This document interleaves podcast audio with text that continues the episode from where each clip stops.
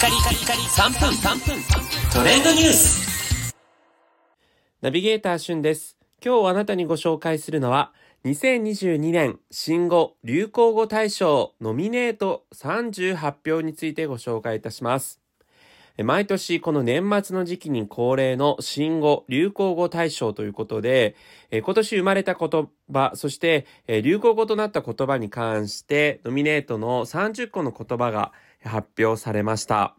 今年はですね、野球関連の言葉が多くて、まあ、大谷ルールとか、キツネダンス、それから甲子園をね、優勝された高校の監督の青春ってすごく密なので、まあ、それから、えー、新庄さんのね、ビッグボスとか、そういったような野球関連系の言葉があります。それからですね、トレンドとしては、オーディオブックもね、トレンドになってますので、こういった音声配信のね、えー、領域っていうのも、えー、だんだんとこう一般認知されてきたのかななんていうところがあります。それからアニメで大ヒットしているスパイファミリー。えー、そしてスマホの大型化に伴い今年はスマホショルダーみたいなね、ものもトレンドとしてなっていたり、えー、アフタヌーンティーの活動、略してヌン活ということで、まあ、ホテルなどをはじめとしたところでね、優雅な、えー、アフタヌーンティーを楽しむという過ごし方も、えー、非常にトレンドとなりました。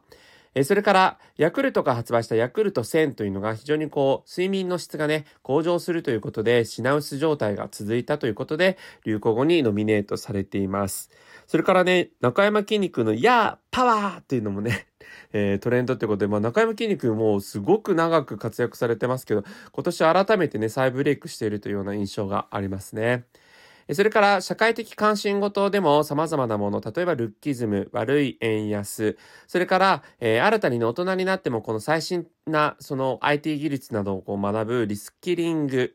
えー、それからキーウや手前取り、宗教2世といったようなものもあります。それからコロナ関連ということで、ね、オミクロン株、そして顔パンツ、そして政治というところで国葬儀、子ども家庭庁、丁寧な説明といったようなワードが、えー